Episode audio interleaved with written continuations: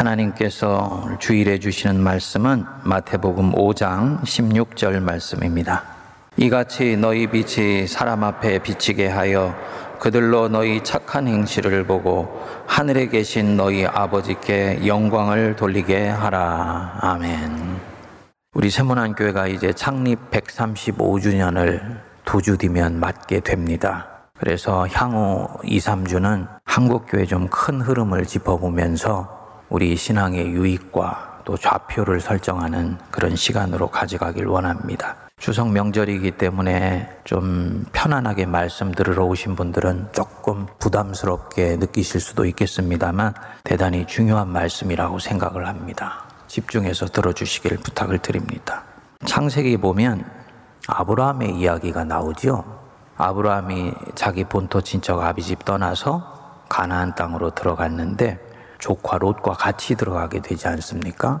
13장에 그 보면 이 아브라함과 조카 롯 사이에 다툼이 벌어지게 됩니다. 두 사람이 직접 싸우는 것이 아니고 아브라함의 목자와 롯의 목자가 서로 다투게 되는 것입니다. 양과 소는 점점 불어나는데 목초지는 제한이 되어 있으니까 자연히 두 그룹 사이에 불협화음이 일어나게 된 것이죠. 이 부분을 보고는 집안의 웃 어른이면서 또 롯의 삼촌격이 되는 아브라함이 롯을 불러서 제안을 합니다. 너나 내 목자나 나나 너나 서로 다투지 말자. 우리가 한 혈족이 아니냐. 네가 먼저 좋은 곳 택해 가라. 네가 동하면 나는 서하고 네가 좌하면 나는 우할게. 제안을 하게 됩니다.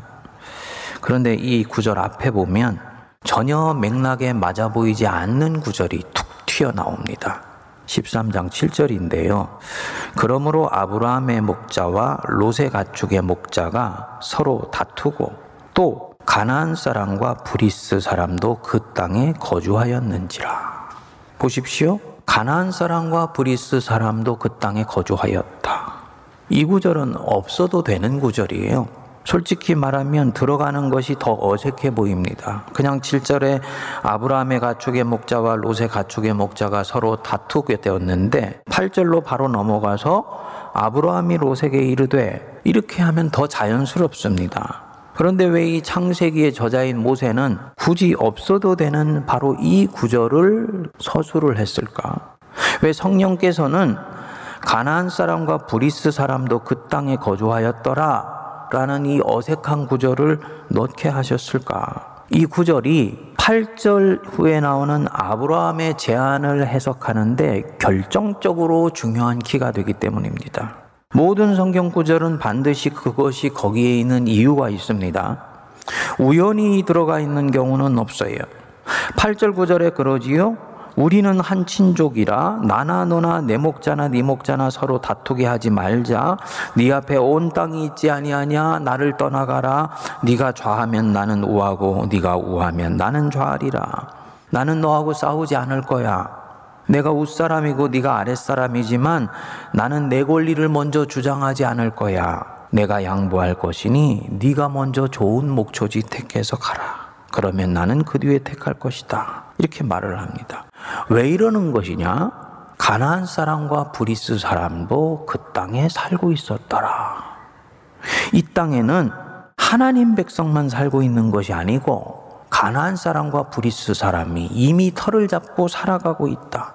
이들이 터 잡고 살고 있는 곳에 디아스포라처럼 하나님의 흩어진 씨앗처럼 지금 이 하나님 백성인 아브라함과 롯이 들어와 살고 있다는 얘기예요.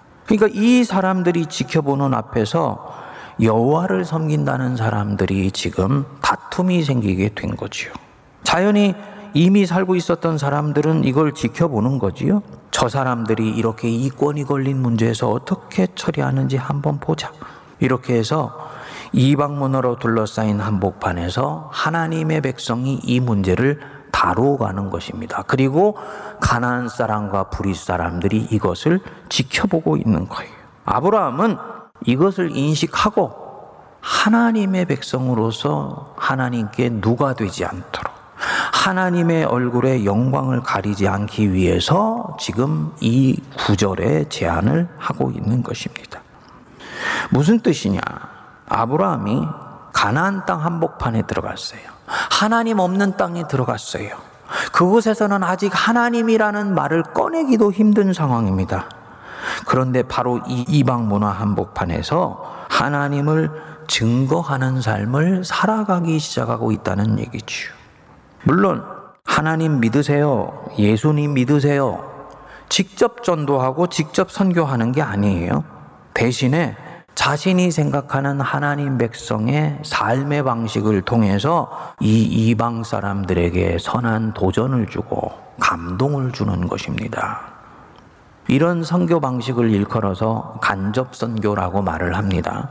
예수 믿으세요 라고 직접 말하는 대신에 신앙인으로 사는 삶을 보여주어서 이것을 보는 사람들로 하여금 감동과 감화를 받아 하나님에 대해서 마음의 문이 열리게 하려는 것입니다.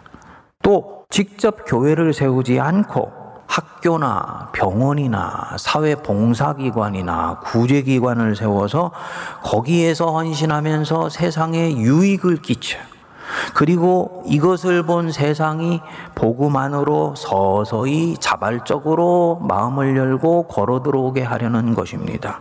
이 간접 선교입니다. 이 간접 선교는 단순히 선교 방식의 하나가 아닙니다.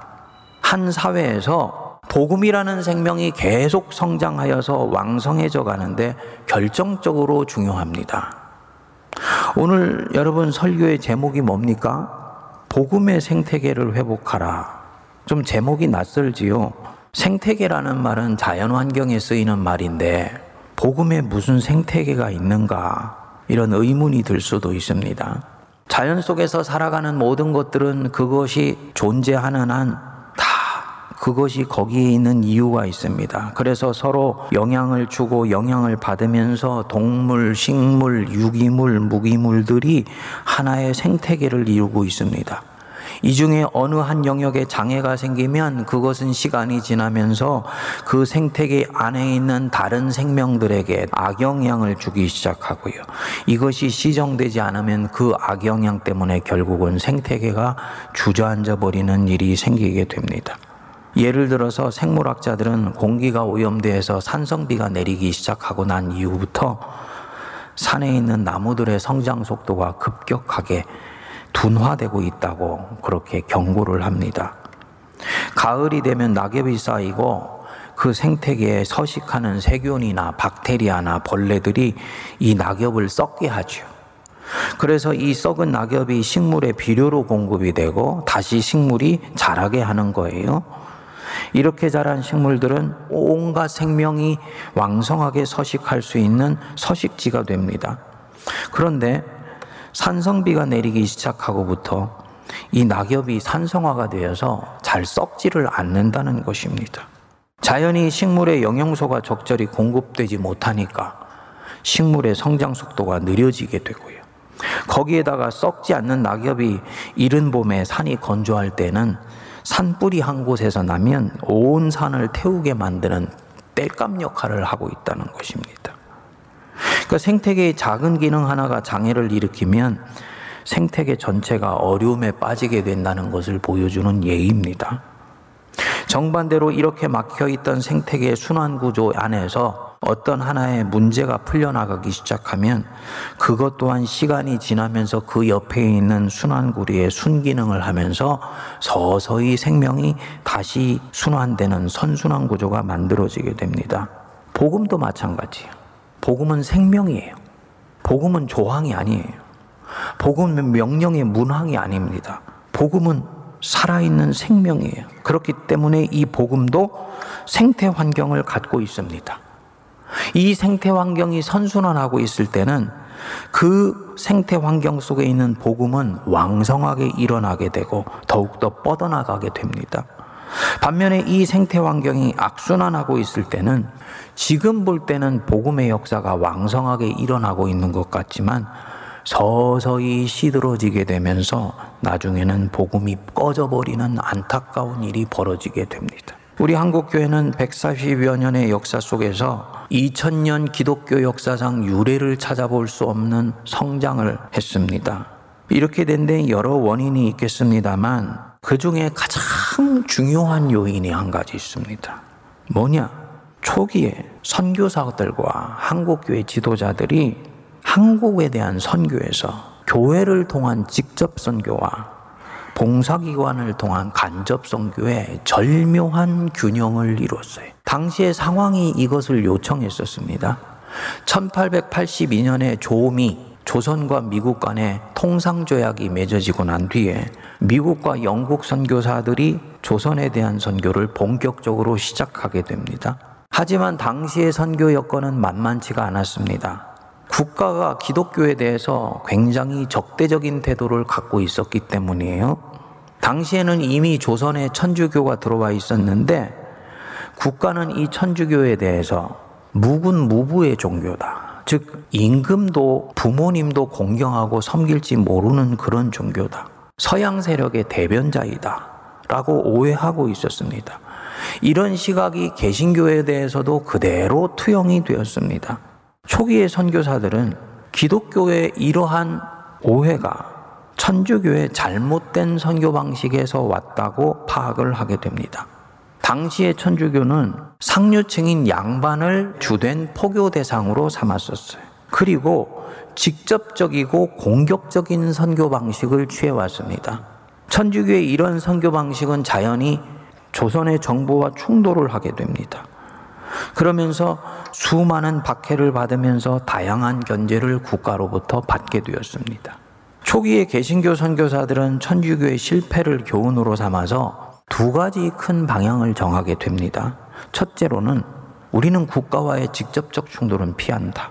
그래서 할 수 있는 곳에는 교회를 세워서 복음을 전하는 직접 선교를 하고 이것이 안 되는 경우에는 간접 선교를 병행한다. 학교를 세워서 교육으로 한국 백성들을 일깨워내고 병원을 세워서 육체의 질병을 고쳐주어서 이 조선 사람들의 고통을 실질적으로 덜어준다. 그래서 사회 전 영역에서 기독교의 이미지를 서서히 제고하고 선교의 저변을 확대해 나간다. 라는 쪽으로 가닥을 잡게 돼요. 우리 새문안교회 창시자인 언더우드 선교사는 이런 면에서 탁월한 선교사였었습니다. 그는 교회, 학교, 병원을 삼위일체로 하여서 선교의 축으로 삼게 돼요. 찬송가를 발간하고 성경 번역 사업을 하면서 문화 선교를 시작하게 됩니다. 그래서 이 직접 선교와 간접 선교를 통합하여서 한국 선교의 독특한 모습을 형성해 나가는데 결정적인 역할을 하게 됩니다. 둘째로는 선교의 대상을 양반으로 주타격을 삼지 않는다. 중인과 하층민 그리고 여성과 아이들 등 사회의 기층 세력, 즉 일반 사람들에게 초점을 둔다는 것입니다. 결국 개신교는 천주교와의 차별화 전략에 성공을 거두게 됐지요. 그래서 백성들은 생각을 합니다. 개신교는 우리 고통과 애환에 관심을 가지고 있는 종교야. 부녀자들의 인권과 아이들의 교육에 관심하는 좋은 종교고 감동을 주는 종교야. 라고 인식하게 돼요. 3.1운동에서 민족대표 33인의 거의 절반인 16명이 개신교 지도자였다. 이건 우연이 아니고, 당시에 개신교가 한국 사회 안에서 지속적으로 가져왔던 선교 전략이 사회 안에서 열매를 맺은 것이라고 볼 수 있는 거예요. 이렇게 직접 선교와 간접 선교가 조화와 균형을 이룬 것.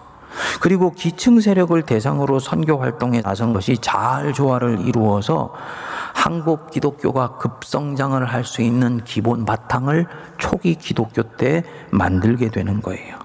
즉, 초기 선교사들과 교회 지도자들은 직접 언급은 하지 않지만 교회의 생명이 왕성할 수 있는 복음의 생태계를 건강하게 조성해 나가는 일에 탁월한 통찰력을 가졌던 것입니다.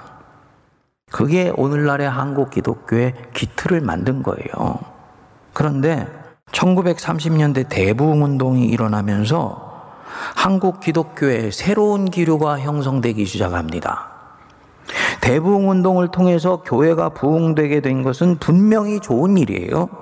근데 이 부흥이 심령의 부흥, 영혼 구원의 부흥으로 치우치기 시작을 합니다. 그래서 선교가 압도적으로 직접 선교에만 초점을 맞추기 시작하고 어두운 사회나 역사에서 기독교가 길을 보여준다든지 선각자적인 역할을 감당해서 감동을 주는 기독교의 풍모를 갖춘다든지 백성의 눈물을 닦아주고 애환을 함께하는 그런 감화를 주는 기독교의 모습이 서서히 약화되게 됩니다. 이러면 어떤 일이 일어나게 되는가? 복음의 사회적인 영향력이 시간이 가면서 약해지게 되는 거죠. 복음을 둘러싸고 있는 생태계가 흔들리기 시작하는 거예요. 여러분, 교회의 사회적 신뢰도가 왜 그리도 중요한 것이냐? 교회의 사회적 신뢰도는 단적으로 말하면 현재 복음을 둘러싸고 있는 생태 환경이 어떻게 조성되어 있는가를 보여주는 지표입니다. 복음을 둘러싸는 생태 환경이 건강하게 조성되어 있는지 반대로 열악하게 조성되어 있는지를 보여주어서 10년, 20년 뒤에 한국 교회의 모습을 보여주는 하나의 거울이 되는 거예요. 어떤 기독교인들은 말합니다. 교회가 왜 세상의 눈치를 봐야 되냐? 교회는 교회의 길이 있고 세상은 세상의 길이 있는 거야. 하나님 안 믿는 세상의 시선을 왜 자꾸 교회가 의식하려고 하는 거야? 라고 말을 해요. 이 말을 하는 사람, 듣는 사람, 다 속이 시원할지 모릅니다만, 이 말은 교회가 지금 눈앞에 있는 관심 때문에 복음을 둘러싼 생태 환경을 앞으로 포기하겠다는 말과 마찬가지입니다. 그러면서 국가가 만든 정당한 법을 어겨가면서 받는 탄압을 박해라고 하고 그런 싸움을 예언자적인 싸움이라고 말을 하는 거예요. 이것은 한국 교회 사회 현 단계에서 교회가 뭘 해야 되는지를 철저히 망각한 무지의 소치예요. 그리고 그 피해는 고스란히 한국 교회 전체가 떠안게 되는 것입니다. 물론 초대교회도 박해를 받았습니다. 하지만 그들은 국가의 법을 일부러 어긴 적이 없어요. 그들은 할 수 있는 한 위에 있는 권세를 존중했습니다. 바울은 위에 있는 권세를 위해 기도하라고 교회에 명령했어요. 배교에 대해서 거부한다든지 기독교의 본질적인 가치를 지키기 위해서 저항하는 일이 아니면 교회는 사회를 위해서 굉장히 헌신했습니다. 그렇기 때문에 온 백성에게 칭송을 받으니 주께서 구원받는 숫자를 날마다 더하게 하셨다 말씀해요. 그러니까 세상에 있는 사람들은 초대교회 때 교회를 보면서 복합 심정을 가지고 있었습니다. 한편으로는 저들이 사는 삶의 방식이 자신들과는 너무 다르니까 두려워하고 기이하게 생각하면서도 한편으로는 존경했어요. 복음을 둘러싼 생태 환경이 건강하게 조성되었던 것입니다. 그런데 오늘날 한국계를 둘러싼 이 생태 환경이 점점 열악해져 가고 있습니다. 2021년 1월에 나온 통계에 의하면 한국 사람 중에서 교회를 신뢰한다는 사람은 21% 밖에 되지를 않았습니다. 만일 이 중에서 기독교 신앙을 가지고 있는 사람을 제외하고 묻는다면 교회를 신뢰한다는 사람은 10명 중에 한 명이 채 되지 않을 것입니다. 그동안 교회가 전혀 사회를 의식하지 않고 행동하고 교회가 사회의 아픔과 기쁨에 적극 동참하여서 애정과 신뢰를 쌓는 간접 선교에 점점 소홀해지면서 온 결과인 것이지요. 더구나 일부 교회나 목회자는 정치적인 색깔을 노골적으로 드러내어서 기독교를 특정 정치 세력을 옹호하는 집단으로 오해하도록 만들어 놓은 거예요. 이렇게 되면 어떤 일이 생기냐? 교회의 사회적 신뢰도가 서서히 무너지게 되면서 교회를 둘러싼 생태 환경이 장애가 생기기 시작합니다. 이미 그 조짐이 보이기 시작했어요. 우리 교단만 하더라도 지방에 있는 신학교들에는 정원 미달의 사태가 벌써 3년째 계속되고 있습니다. 신학교를 가려고 하는 젊은이들이 없는 거예요. 교회가 매력적이지 않고 복음이 매력적이지 않기 때문에 10년 지나면 교회가 전도사님이나 목사님을 청빙하기가 어려운 구조가 만들어지게 되어 있다는 것입니다. 제가 지난주에 대전에 있는 기독교 대학 하나를 방문한 적이 있습니다. 거기서 교회사를 가르치는 교수님과 기독교 리더십을 가르치는 교수님 만났는데 지금 학교가 처하고 있는 우려할 만한 상황을 이야기해 주더라고요. 대학은 분명히 기독교 대학이에요. 그리고 대학에 있는 당국과 이사회와 교수들은 전부 기독교 정체성을 갖고 이 대학을 운영해 가기를 간절히 원합니다. 문제는 무엇이냐? 기독교의 정체성을 계속 견지하면서 대학을 운영하기가 어려워지고 있다는 거지요. 채플이나 뭐 성경 공부 이런 부분들로 유지하는 부분들도 쉽지 않지만 지원하는 학생들이 기독교 대학이라는 것에 대해서 매력을 느끼기는 커녕 부담스러워 하기 시작하고 있다는 거예요. 안 그래도 저출산으로 학생 숫자가 줄어들고 재정도 어려워지는데 기독교적인 가치로 이 대학을 운영한다는 얘기에 같은 점수대이면 기독교 대학을 가지 않고 다른 대학을 가려고 한다는 것입니다. 이게 뭐냐? 기독교가 매력적이지 않을 뿐만 아니라 일부에는 부담스럽고 혐오스럽기까지 느껴지기 시작하고 있다는 거죠. 복음의 생태계가 이것 때문에 무너지고 있는 거예요.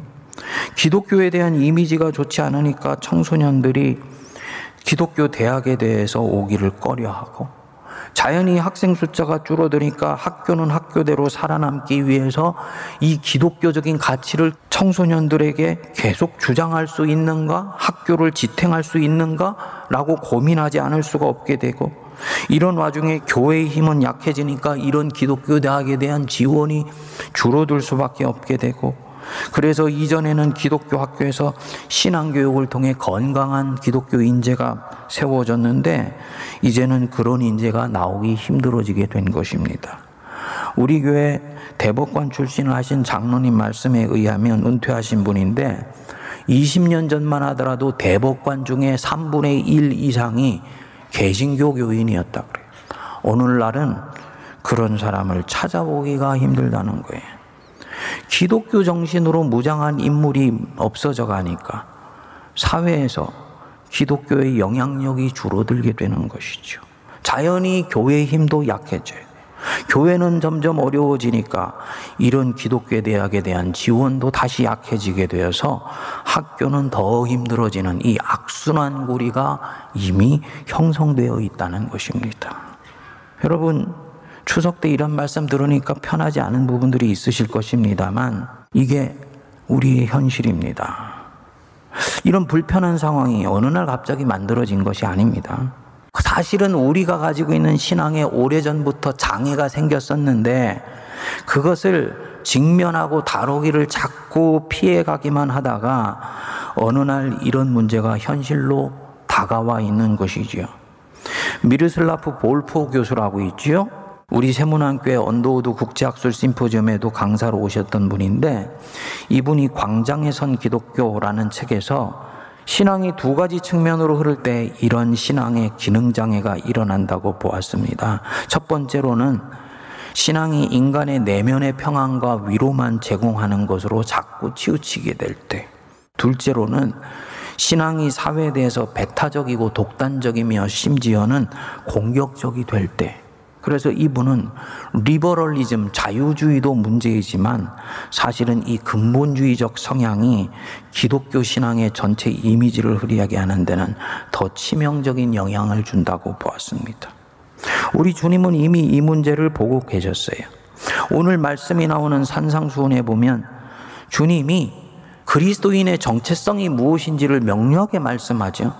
얘들아, 하나님의 백성으로서 산다는 것이 무엇인 줄 아냐? 그리스도인이 누구인지 아냐? 그리스도인은 세상의 소금이다.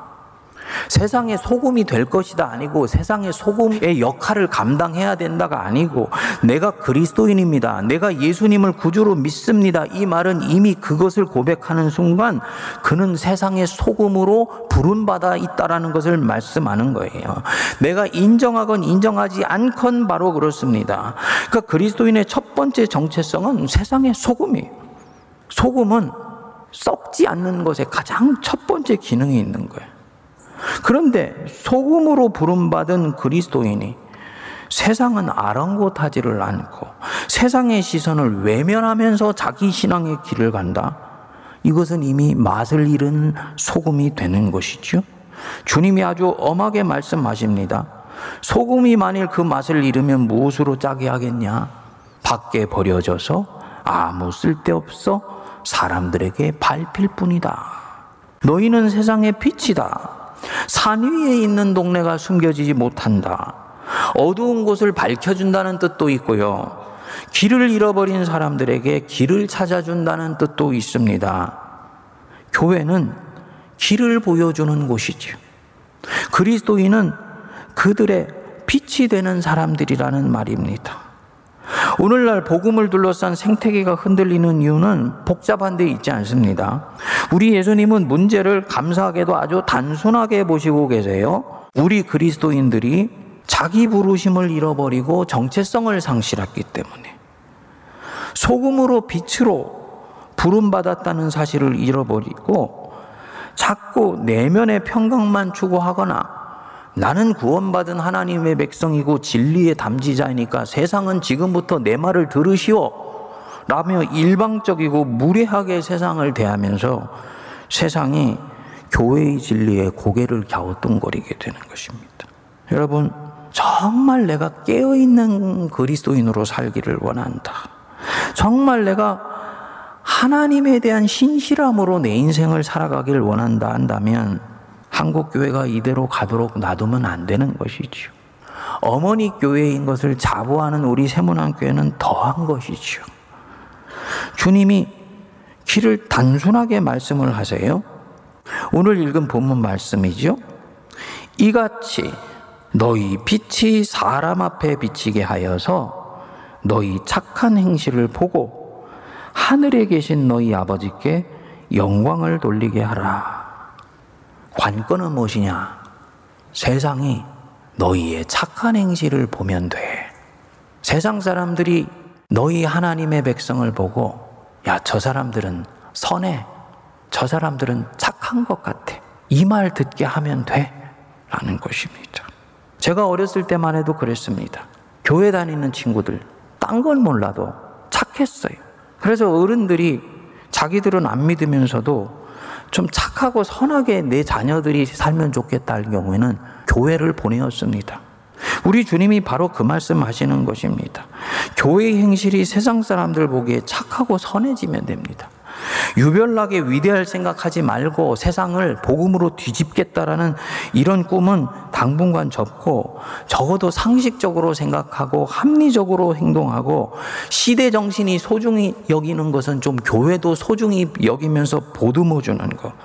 그래서 교회나 성도인 우리가 세상 사람들 보기에는 참 선하다, 고맙다, 라고 생각하게 하면 그것이 곧 이미 선교가 시작되는 것이고 복음을 둘러싼 생태 환경이 변화되고 있는 것입니다.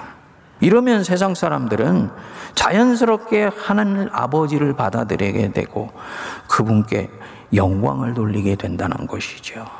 여러분, 내 스스로도 감당하기 힘들고 내 길도 찾기 힘든데 무슨 세상 사람들에게 길을 보여주냐.